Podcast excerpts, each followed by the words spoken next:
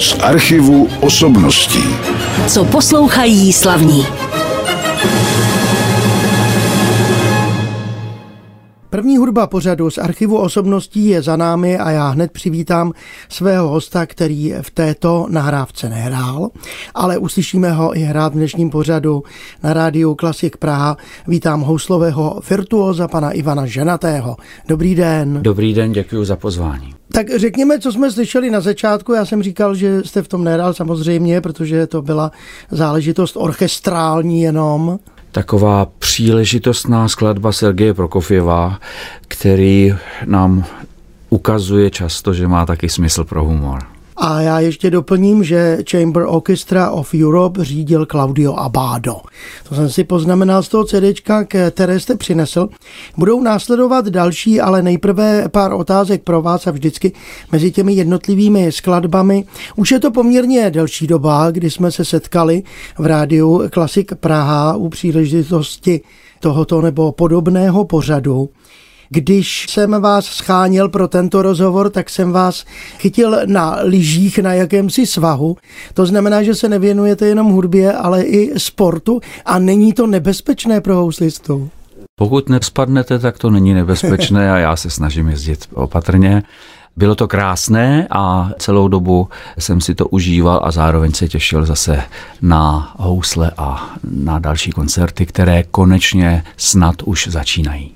Budeme samozřejmě v to všichni věřit. Mimochodem, vy jste, a to, my jsme se o tom bavili, že vy jste to nerad nějak prožíval tu dobu, ale na začátku tohoto roku nebo v druhém měsíci jste oslavil významné životní jubileum, které mě čeká teda na konci tohoto roku, tak neoslavoval jste nějak nebo byly příležitosti? Já jsem byl v té době ve Filadelfii na masterclassu na Curtis Institutu a vlastně jsem trošku ujel před těmi oslavami, protože se necítím být na téhle úrovni. Cítím se pořád, že mi je 20 koliksi a eh, chtěl bych tak zůstat ještě i nadále. Někteří umělci totiž třeba, než by bilancovali, ale uspořádají koncert, který je vlastně jejich dárkem pro posluchače, takže nic takového nebylo. Nebylo, ale bude, protože ten plánovaný koncert lednový je přesunutý na 22. června do Smetanovy síně v Praze a ten se tedy s určitým spožděním jistě uskuteční. Dobře, ale necháme toho významného životního jubilea, vrátíme se na chviličku k těm dobám minulým, ale ne tak minulým. Vy jste měl v podstatě takové jako prázdniny virtuóza, protože jste podobně jako vaši kolegové v tom minulém období nemohl hrát. Jak dlouho to vlastně trvalo, co jste nemohl třeba jezdit po světě především a vystupovat? Víceméně skoro tři roky se to zastavilo nejenom pro mě, ale pro všechny z nás s určitými výjimkami. Samozřejmě občas přišla nějaká nabídka, kterou bylo možné uskutečnit, ale zdá se mi a velmi doufám, že teď už opravdu ty restrikce pomíjejí, že se dá cestovat a dá se hrát. Ale věnoval jste se pedagogické činnosti možná, že i na dálku, nevím, jak to bylo. Učil jsem hodně online, jezdili za mnou studenti domů, ale taky jsem poznal, jak kvete les třeba na jaře, protože jsem chodil na procházky. Přečetl jsem spoustu knížek, poslouchal jsem hudbu. Byl to docela hezký zážitek. Nemusel bych ho už asi v životě opakovat, ale netrpěl jsem. Ale musel jste i cvičit určitě v tu hmm, dobu. Cvičil jsem pilně, naučil jsem se i nové věci a myslím, že jsem připravený zase do praxe. Dobře, my se budeme těšit a na ty koncerty alespoň na některé pozveme. Naše posluchače na jeden už jsme tak učinili v tom měsíci červnu, tuším, že jste říkal. Ano. Ale teď vás poprosím o další hudební ukázku, protože náš pořad je především hudební. Tak co jste vybral? Madame Butterfly je krásná opera a já jsem měl to štěstí, že jsem potkal pana Sinopoliho, který byl ve své době šéfem v Drážďanech a my si poslechneme úvod právě opery Madame Butterfly s panem Sinopolim. Giuseppe Sinopoli dirigoval eh, ukázku z opery Madame Butterfly Giacomo Pucciniho, ovšem ne teda s drážďanským orchestrem, ale s Philharmonia Orchestra na této nahrávce. Vy jste se teď zmínil o Drážďanech a já si vzpomínám, když jsme spolu naposledy natáčeli, že jste mi říkal, že bydlíte uprostřed mezi Drážďany a Prahou a eh, učíte tam i tam a jak je to s vaší pedagogickou činností teď? Teď je to tak, že mám půl úvazek na Drážďanské hošule, vlastně trochu z nouze, protože jsem chtěl hodně hrát a omezit trochu svoje učení, ale protože se všechno zastavilo, tak mám teď šest studentů, paradoxně ne německých, ale japonských, čínských, korejských a ruských. A trošku mě láká znovu ta práce ve Spojených státech, začínají přicházet nové nabídky, tak uvidíme, co se ještě může v mém životě změnit. Ony vůbec, já mám dojem vám Spojené státy americké tak trošku přirostly k srdci a je to kvůli hudbě nebo kvůli něčemu jinému? Je to asi tím, že jsem poznal za prvé tu ohromnou energii, která z těch lidí čiší a zároveň jsem dostal spoustu nabídek, jak koncertních, tak pedagogických a začal jsem se tam cítit jako doma. Hrál jsem pětkrát v Carnegie Hall za sebou. To jsou věci, které se neopakují, které prostě těžko popsat slovy. A dáli pámbu a bude-li zase svět běžet tak, jak má běžet, tak se jistě něco stane. Já mám pocit, když jsme hovořili o té pedagogické činnosti, že vy učíte poměrně už od svého mladého věku. Tím nechci říkat, že byste byl teď starý samozřejmě. Aha, aha. Ale já mám pocit, že už nějak ve 30 letech, nebo jak to bylo tenkrát, kde jste začal učit? To přišlo, to přišlo s tím věkem 33, který u a. nás mužů je fatální a já jsem si kladl otázku, jestli bych to uměl. A měl jsem takovou knihu o Davidu Oistrachovi z obrázky z Moskevské konzervatoře a představoval jsem si taky, že budu mít ten svůj kalendář s rozvrhem hodin a ty housle a hodinky a klíč od té učebny. A to se mi podařilo poprvé na Drážďanské šule, ale potom jsem rok působil na Královské akademii hudební v Kopenhagen v Dánsku. A asi nejdůležitější pro mě byl pobyt na Clevelandském institutu ve Spojených státech. Jak když vás mám takto proti sobě a díváte se na mě, tak mám pocit, že vy budete hodný učitel, nebo to tak není? Hmm, ne vždy. To nejdůležitější v této profesi je najít pro jednoho každého individuální řeč individuální přístup. Někdo potřebuje vlídnost, někdo potřebuje pracovat trochu pod tlakem, někdo potřebuje ticho, někdo naopak zvýšení hlasu. A ten rytmus je pro každého jiný a když to umíte najít, pohybujete se v rajském prostředí. A jaký jsou dnes žáci? Změnilo se to nějak v tom jejich vztahu k té muzice, anebo se to vlastně nedá takhle říci? Je velký rozdíl mezi studenty v Evropě, kteří mají školství zadarmo a v Americe, kteří vědí, kolik stojí každá minuta času stráveného se mnou. Takže se běžně stávalo, že za, za dvě minuty celá mě student požádal, jestli mi může zahrát ještě paganisté kapričo, protože věděl, jak vzácný je to čas. Opouštíme tedy vaše pedagogické úsilí a budeme se věnovat zase hudbě, kterou jste vybral. Co si poslechneme? To je taková rajská skladba Bachova F-moll sonáta, kterou nám zahraje pan Carmignola, houslista, kterého si nesmírně vážím. Mým hostem je houslový virtuos Ivan Ženatý, který pro vás vybírá hudbu, která do této chvíle nebyla hudbou pro housle, ale teď ano, část sonáty F-moll Johana Sebastiana Bacha a hrál Giuliano Carmignola v této nahrávce, kterého znáte z našeho vysílání. Ale znáte i Ivana Ženatého a už jsme mluvili o vaší pedagogické práci. Mimochodem, co se týče třeba soutěží nebo mistrovských kurzů, pořádáte také něco takového? Já jsem vlastně každé léto na letní houslové škole v Meadowmount v New Yorku, která trvá sedm týdnů a je to poměrně intenzivní, náročná práce, ale velmi produktivní. A to nejcennější, které z toho plyne, spočívá v tom, že ti studenti vlastně přicházejí potom ke mně studovat nastálo, protože se oťukáme, víme, co můžeme od sebe očekávat a má to velký význam. Takže já trávím každé léto u jezera Champlain ve státě New York se svými studenty. Já mám takový pocit, co se týče toho vašeho nástroje, že to neměl být nástroj, na který jste měl hrát, že to byl klavír, jestli si to dobře pamatuju, se kterým jste začínal. Je to tak? Je to tak, ano. A co vás vlastně přivedlo k těm houslím, k tomu nádhernému? To byla paní učitelka Klapková na hudební škole, která jednak rozpoznala můj hudební sluch a pravděpodobně nějaké nadání k těm houslím, ale také mě očarovala s tím, jak krásně sama hrála. Takže já jsem v šesti letech neměl žádné pochyby o tom, že bych se neměl věnovat houslím. Naopak jsem šel od té doby za svým cílem.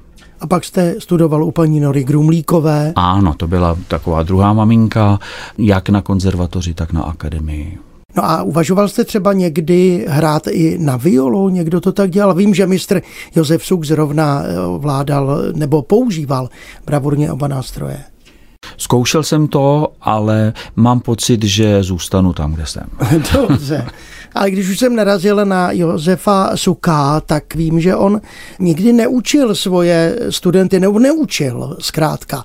Ale vám se podařilo něco takového, že jste od něj přece jenom nějaké zkušenosti získal. My jsme spolu hodně hrávali. Vlastně to jeho pedagogické působení bylo trochu formální. Suk byl velmi vyhraněným člověkem, který by asi těžko připouštěl nějakou diskuzi o jiné možné variantě, než kterou on považoval za správnou. Ale já jsem se od něj učil jako od hráče. My jsme zkoušeli dlouze v jeho ateliéru na Malé straně, takřka bez slov a stačilo poslouchat a vnímat, jak on cítí. A to mě hodně dalo. A pak ještě si dovolím zeptat na jednu věc a to je třeba eh, dirigování, protože to je takové moderní, dneska vidím řadu hráčů, že se stávají taky zároveň dirigenty. Je to pravda. Na druhé straně mm, asi se shodneme, že velmi slavní solisté, kteří dirigují, už nejsou tak prvotřídními dirigenty. Výjimky samozřejmě potvrzují pravidlo. Já bych se držel toho svého kopita. Já myslím, že děláte dobře. A teď se zase přidržíme hudby, kterou jste vybral a já se na ní zeptám. Béla Bartok, druhý klavírní koncert s panem Ansnesem, který je jedním z nejfantastičtějších klavíristů současnosti. Teď jsme slyšeli tedy část klavírního díla koncertu číslo 2 Bély Bartóka. Hrál Leif Uwe Ansnes na klavír a v tomto případě berlínské filharmoniky řídil Pierre Boulez, tedy taky známá dirigentská osobnost, kterou se můj dnešní host houslový virtuos Ivan Ženatý nestal protože se přidržuje jaksi toho, co umí nejlépe a s čím objíždí svět. Vy jste vlastně byl někdy zaměstnancem nějakého tělesa nebo jste stále na volné noze? Já jsem stále svobodný, pane redaktore. Od začátku vašeho ano, působení. Ano, ano. A vyhovuje a vám to. Už to asi tak zůstane. No to samozřejmě v dnešní době určitě, ale vystřídal jste samozřejmě celou řadu různých hostování u vyhlasných těles. A co vy a komorní tvorba se zeptám? Já jsem toužil od dětství po klavírním triu. Hmm. A nikdy mě to nepotkalo úplně, jako že bych se tomu věnoval stabilně. Ale měl jsem takové štěstí, že jsem třeba hrál s lidmi jako Lynn Harrell nebo pan Bronfman v Americe. Takže i této oblasti jsem se nějak dotknul.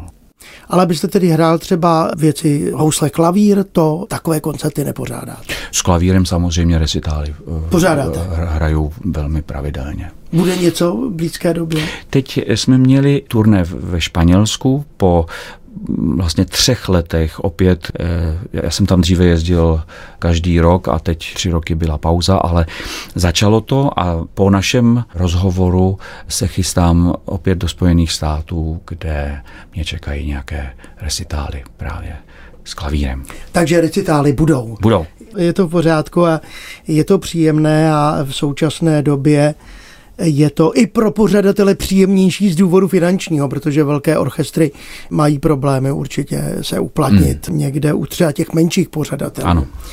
A rozlišujete nějak sály, třeba nějaký sál, kdybyste měl rád ve svém rodišti třeba, anebo ve velkém sále, jako je Carnegie Hall, jaký je v tom opravdu ten nejpodstatnější rozdíl? Určitě akustický pro nás, muzikanty. Ta optická stránka třeba někdy není tak podstatná, ale akustika, jak se vám ten zvuk vrací, jak vám ten prostor pomáhá, to je podstatné. U nás v Praze asi to Rudolfínum je největším potěšením. Teď jsem byl nedávno, premiéroval jsem houslový koncert Juraje Fialase v Košické synagoze. Mm. To je taky úchvatná akustika. Někdy se poštěstí, někdy to není tak ideální, ale zase třeba přijdou skvělí posluchači a zase se dobře hraje pro ně. A vracíte se někdy do Lomnice nad Popelkou, které jsem to prozradil teď, odkud pocházíte? Teď mě oslovila skupina mladých lidí, kteří hrají v Podkrkonožském symfonickém orchestru, mm-hmm. což je ansámbl, v kterém já jsem začínal jako školák. A naplánovali jsme na tento rok, na podzim několik koncertů v tom kraji. Tak se těším a budu vzpomínat. Dobře. Tak pojďme zase k další hudbě na rádiu Klasik Praha. A to proto, že teď budete hrát vy. Ano, a bude to nahrávka, kterou jsme pořídili s Jiřím Bělohlávkem a BBC symfonickým orchestrem v Londýně. Bude to druhá věta z druhého houslového koncertu Josefa Bohuslava Ferstra. Hrál vám nejenom BBC orchestra řízený Jiřím Bělohlávkem, orchestr tedy z Londýna, ale taky můj dnešní host houslový virtuos Ivan Ženatý a to ve Ferstrově koncertu číslo 2.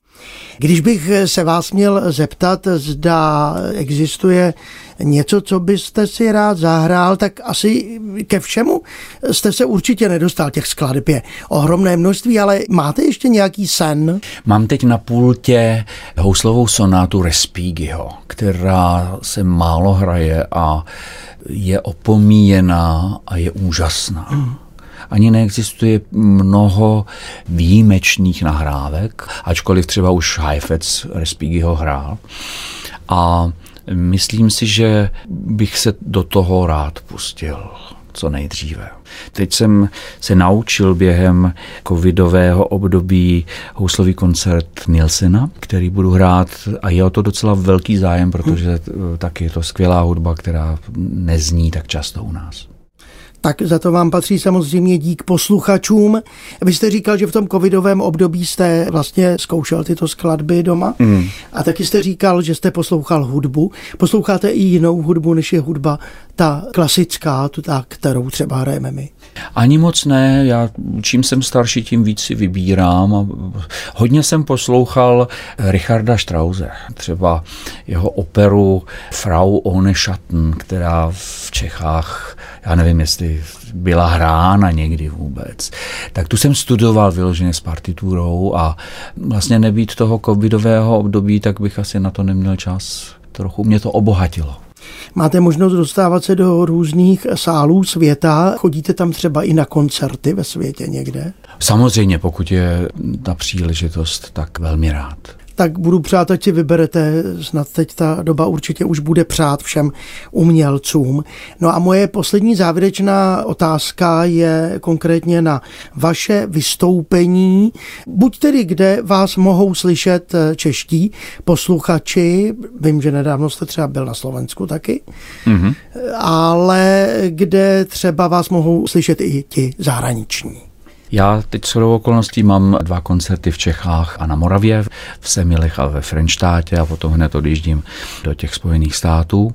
Ale asi tím nejdůležitějším koncertem v této sezóně pro mě bude vystoupení ve Smetanově síni 22. června tohoto roku a na tom večeru zazní tři fantazie pro housle a orchestr. Bude to Sukova fantazie G-moll, již zmíněná koncertní fantazie, bohužel nedávno zesnulého Juraje Filase, drahého přítele, a po pauze skotská fantazie Maxe Brucha. Takže budu mít co dělat a těším se tu skotskou fantazii mám moc rád, tak asi přijdu se podívat přijďte, přijďte a poslechnout si ten koncert. No a já vás teď už poprosím o poslední hudební ukázku v našem pořadu. Jaroušek Tůma hraje fugu Johana Sebastiana Bacha. A já se loučím s houslovým virtuozem Ivanem Ženatým. Jsem rád, že si našel čas na vás, naše posluchače a přeji samozřejmě ještě hodně krásných koncertů. Ať je ta doba lepší i vám a myslím, že jaro už se hlásí a přijde brzy. Naschledanou. Naschledanou.